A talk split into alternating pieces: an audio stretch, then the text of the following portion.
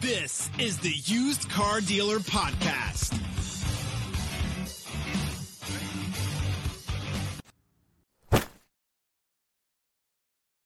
Hello, Zach here, and we have an awesome guest on the podcast today, very timely, Jeremy Robb, who is a Senior Director of Economic and Industry Insights at Cox Automotive, and we're going to be talking about what's going on in the used car marketplace in 2024.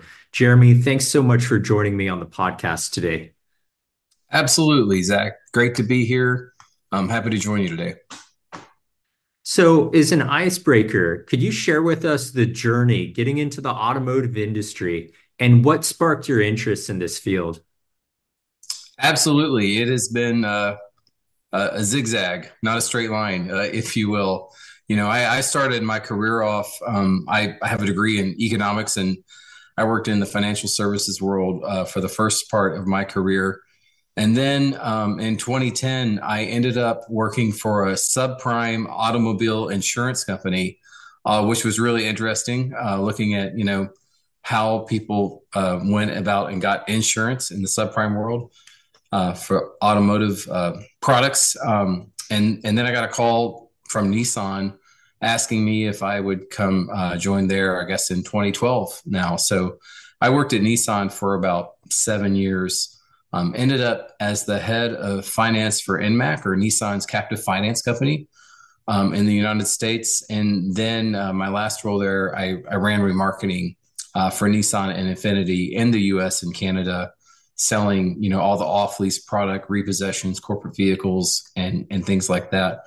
And in that role, um, I was introduced to Manheim and Cox Automotive, and I learned that I really liked the used car business. Uh, that it was really dynamic and super interesting, and uh, you know, not as incentive uh, driven, and it, and and it's a lot larger, right, than the the new car market overall, and uh, some people that I had worked with pretty closely had moved over to Cox and they talked to me for a while and said, you know, you should really think about coming and working here. And uh, I joined Cox almost six years ago.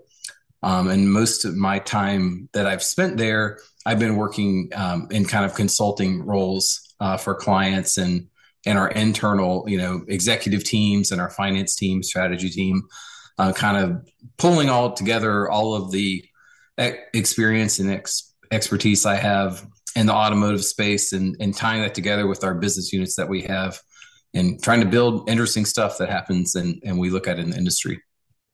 That's really exciting. It sounds like you've touched so many different parts of the used car marketplace in your background. And if we were to look at 2023, what were some of the most unexpected developments you observed in the automotive market? And how did they compare to your initial predictions? Yeah, it's a it's a good comment. You know, 2023. I talked about it uh, publicly a lot and what I said and people and, and I kind of called it the year of volatility. And and I, I say volatility, I mean that on both the upside uh, and the downside. Volatility doesn't necessarily have to mean just it's negative.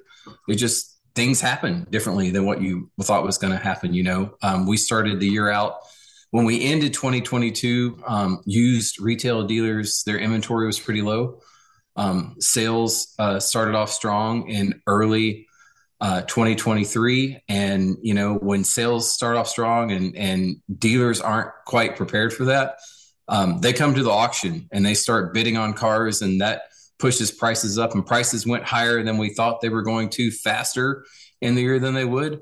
And then as we moved throughout the year, you know, we kind of got into the summer and things started going down a little bit more than we thought, and we had some more ebbs and flows as the years went on. So volatility was really one of the things that that happened out there um, that that we weren't really you know expecting as much of. Um, I would say too, another thing, uh, look at the new vehicle marketplace. You know, new vehicle supply continued to grow uh, in 2023, and we actually ended the year at levels of supply that we hadn't seen going back to kind of the early earlier parts of 2021. Um, and incentives came back too, and we all thought they would start to come back, um, but they were a little slow uh, initially at first to come back. They ended the year up, you know, a lot higher than they had been a year ago. But you know, I don't want to misconstrue it. And new vehicle incentives, while they're higher than they were a year ago, they're still not where they were, you know, kind of pre-pandemic levels uh, over for the market overall. So that's an important part to make. And then, uh, lastly, I would just say, you know, interest rates. Uh, we knew rates were higher when we, we ended 2022, but they continued to go higher, and they really didn't come back off of that until the latter, you know, the the last month of 2023. Is expectations that the Fed might cut rate um, in 2024 uh, came on board, and and just so important to the uh, retail automotive space. Uh, you know, there's tons of vehicles that are financed. Um, it's you know second uh, most valuable thing most people will buy other than a home. And so when rates are really high and they're high relative to what people have been used to, you know, that slows activity down. So so rates were really kind of a chokehold on the marketplace and consumers last year.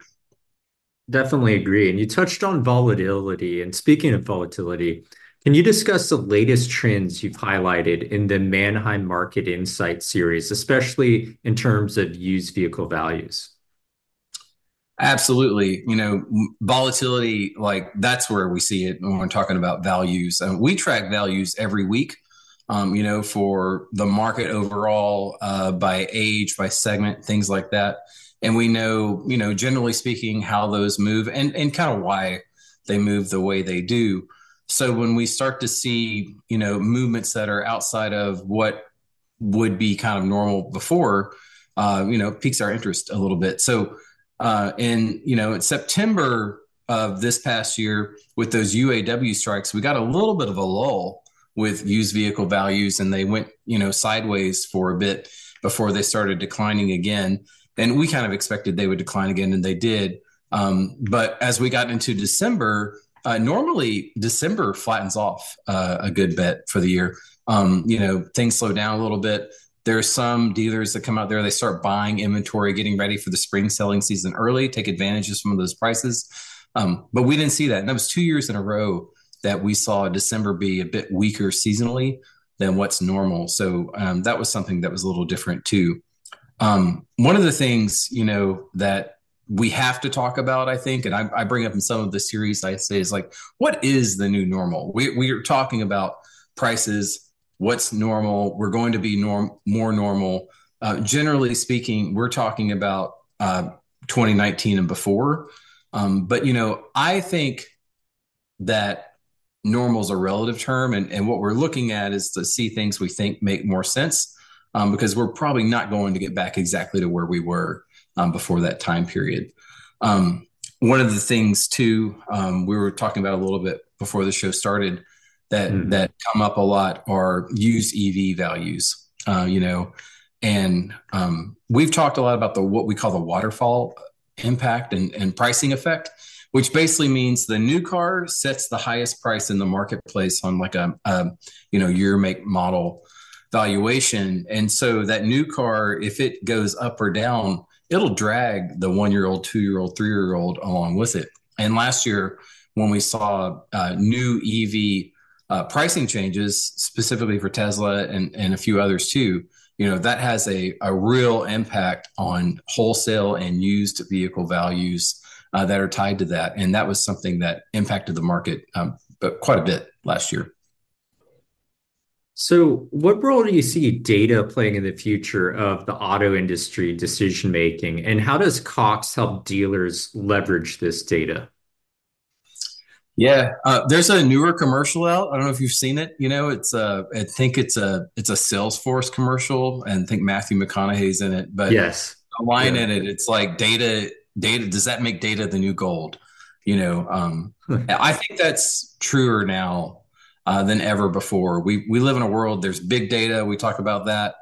You know, um, executives, um, industries, clients, businesses, everybody wants data they want insights and they want to use that to make decisions and it makes total sense you know um, we field constant questions about our data and how we use that and how that's maybe different from uh, others in the industry or what people are saying or clarifying questions about it um, you know because everybody's out there trying to um, make sense of all the data they have at their fingertips through the web or or other business publications and and looking at that Um, but we talk to uh, you know clients and and people around the industry all the time. Um, I think one of the things you have to think about with using data, and this is me coming from my role where I use a ton of it, right? Is that but on its own, data really isn't that useful. It's just a number, you know, kind of telling you things. So you you have to figure out how to apply the data and the business behind it, the business decisions that have gone in to give you that data point behind it to make the most sense of it. Um, and that's re- where you really get a lot of leverage out of using uh, data is to understand, you know, the business and the data combined and, and put those two together. So, given your background with companies like Nissan, Cox Automotive, how do you approach forecasting in such a dynamic sector, and especially recently with so many unprecedented market events? Yeah, I I would say it's hard. that would be the first answer, you know. And and uh, I've learned from 20 years of experience in trying to do this in different industries is uh, exercise some humility. Uh, there is is something that that can really be helpful. Some another thing that can be helpful too is maybe you know to work with some scenarios. So instead of saying, you know, I think this is going to happen next year, you know, I might say, well, the trend would say next year might do this, right? Well, let's create an upside scenario and a downside scenario to that. And then let's go talk about it with people that have informed, you know, opinions about what's going on. and from there, you might say, okay, well, from a probability scenario, um, you know, weighting system, I might apply more probability to this playing out than this one. But I'm kind of looking at, you know, different things together to say, like, get myself and my business ready to, you know, react to whatever might happen. Um, on top of that, you got to know you can be wrong. You know, I, I, when COVID first hit, uh, one of the things I was supposed to do was look at like where lease returns may may come in, and you know mm. I was hmm. totally wrong. I mean, I didn't think about or understand how important individual transportation was going to be to people, coupled with the fact that um, you know vehicle production was was highly curtailed, and what that would do to values and lease returns, and so you know you can be off by a mile uh, sometimes, especially in scenarios like that. So you start to kind of going through those you step back and you look at like where the pendulum is you know eventually it's going to swing back but but when it does it doesn't always mean you're at the same port place you were before you know you may need to to reevaluate and rethink um but both of the you know cox and nissan um are big companies and so they had they had just had troves of information that I could use. And we tried to do things like seasonalize impacts. You know, that's a that's an important mm-hmm. part of business. It's really important in the automotive industry. Uh, used and new, they work a little bit differently, but you got to know that and just try to see if there's real movement somewhere, if there's cause and effect, or if it's more from a seasonal standpoint. And really, you know, always be putting in your brain like there's something physically out there that's making the data do this, right? And and think of what that is and try to peel the onion back to understand what that point is. And that really helps you, um, I think, make better decisions when you're looking into the future. Very insightful. Speaking of insights, could you share your insights on how the recent economic climate is impacting auto loan defaults and repossessions? Yeah, sure. That's a it's a question that we get a lot um, uh, at Cox, especially related to repos and and things like that and and iField. So um, you know the overall economy has definitely slowed down in the past two years, um, but it still has positive growth out there. So well, like we're seeing some real impacts uh, from that slowdown, and then there's also a lot of worry about what could happen. You know, and and we've been going through that worry. I would say for two two and a half years now about what could happen from the post pandemic highs. Um, when you think about auto loan defaults and repossessions, a lot of what you need to think about is like, well, what type of equity is in a vehicle loan? Um, and we have um, some analytics that we use that measures that specifically. But when we look at what happened in 2022, you think about in 2021, we had really high vehicle appreciation. And so consumers went out there, if they purchased a like a used vehicle in 2021, they were paying a higher, uh, you know, amount for that vehicle, but their interest rate was lower. However, we got to the second half of 2022, values dropped a lot every week in 2022. And in 2023, values dropped uh, uh, again in 2023, not as much as they did in 2022, but more than what we would see in a, in a normal year. You know, and th- so those value declines that really pushes down the collateral on a car loan. It's putting consumers in a more negative equity position.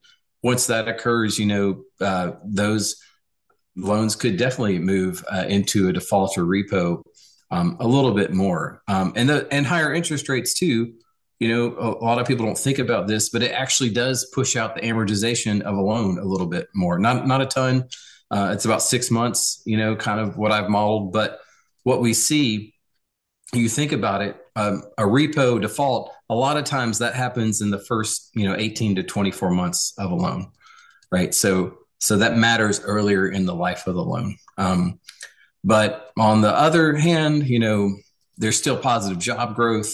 The unemployment rate is still very low for the economy as a whole. That means people have income uh, regularly. And if they have a job and they have income, they're going to want to keep that car to keep getting them to work. Um, and that's a positive thing. And so that that's kind of a, a counter that keeps maybe defaults and repossessions from not really going back as high um, as what a lot of people have thought over the past year or so. So, in your view, how is the increasing focus on EVs more broadly affecting the traditional used car market?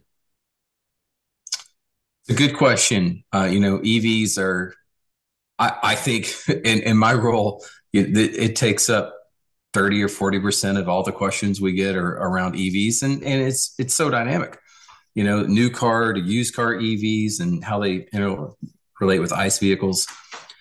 Um, when you think about technology, you know, vehicles have had advancing technology for years.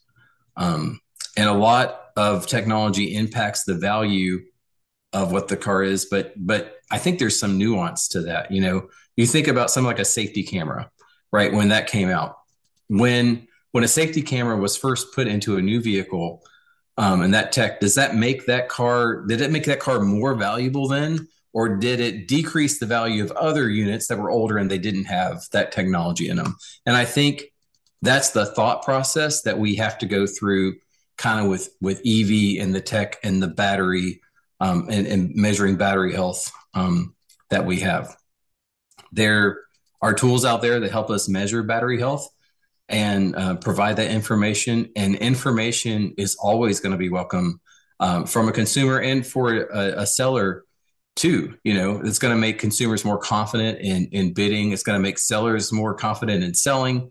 You know, a unit versus one that doesn't have um, that kind of, of background to it. Um, and so it just you have to think about having that information and the data that's provided there and if you have it right, it it probably makes your transaction or your vehicle more valuable than the ones that don't have it. And so I always advise our clients that that we work with, like, you know, if we can get this and and share battery health um, kind of out there for clients, uh, industry, for consumers, you know, I think that's going to have a big a big um, impact on on not only like adoption but but peace of mind, right, for people too, and and definitely help facilitate the buying and selling of of EVs.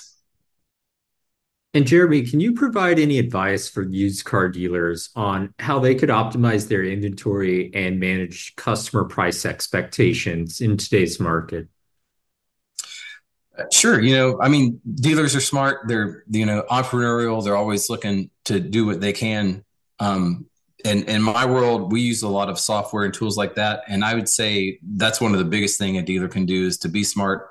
There are tools that are developed that will help you sell um, better uh, and and help customers out. And if you use them, um, you know that's going to be to your advantage. We have a, a host of those products at Cox. Many of them are, are pretty well known.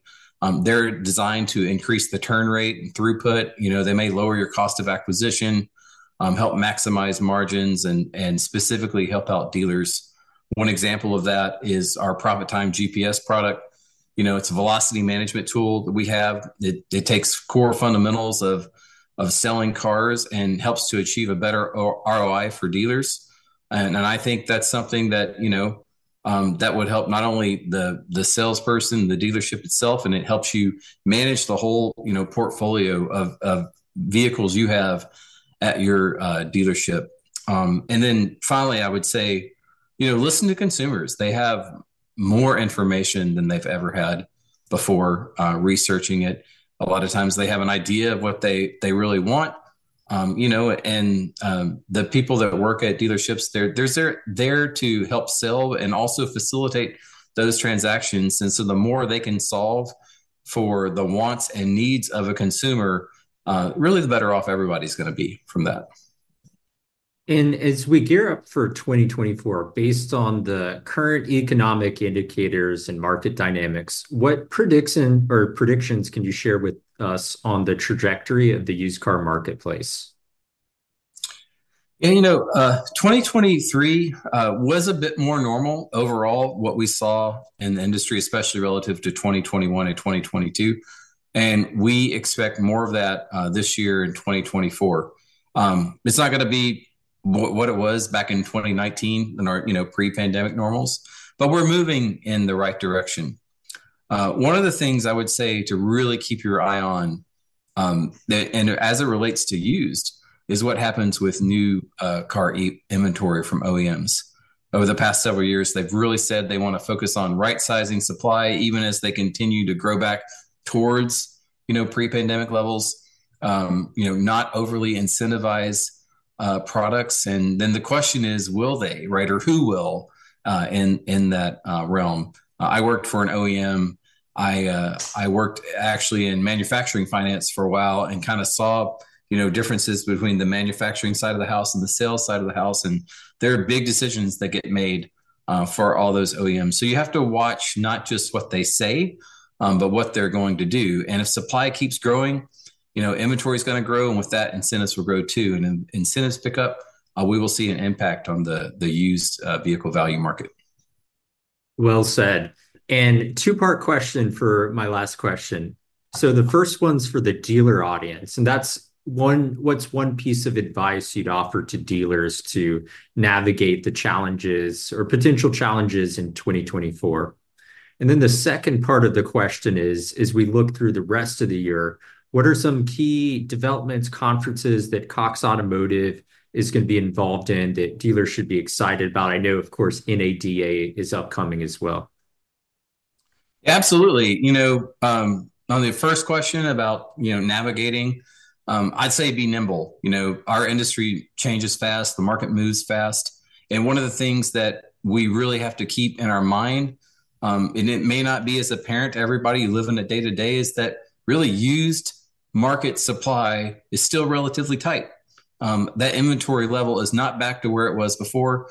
Um, the supply inputs have been curtailed from that lack of new vehicle sales over the last couple of years in production. Um, and we're going to be living with that for the next several years. Um, and when you have tighter uh, markets and, su- and supply overall, you know, things can happen fast. So, so be nimble. Um, we look into 2024, you know, um, Cox, we're we're going to be at all the big conferences, you know, um, car used car week, NADA, all of that, you know, representing there. Um, happy to talk and share everything that we can with people. Um, one of the things we continue to work on with Cox is Cox. Cox is a automotive is a really large business, and it's made up of companies that are large businesses on their own. If you're talking about Manheim or Dealertrack or Kelley Blue Book or Auto Trader. You know, combining all of those under one roof takes time for the audience and internally, you know, your your resources to get to know that. And we've been working on becoming Cox Automotive and bringing ourselves to our dealers and our clients like that. And I think we're, you know, closer than ever about that. And it it provides more clarity to people that we work with, and uh, we're actually able to solve a lot more problems than we we have in the past. So we're as focused as ever on innovation, you know, keeping that alive. Uh, we know competition's always coming around the corner in the industry, and, and this is a really dynamic market, and it's a great market um, and, and industry to be in. And we're happy to to be there and to try to help clients along the way and solve as many problems as we can. Very exciting, Jeremy. And I've learned so much on this podcast today. And you've really got me up to speed on what happened in 2023 in terms of the used car marketplace and then some predictions and what's ahead for 2024. So great episode for our audience. Thanks, Jeremy, for coming on today. Thanks, Zach. I appreciate you having me here.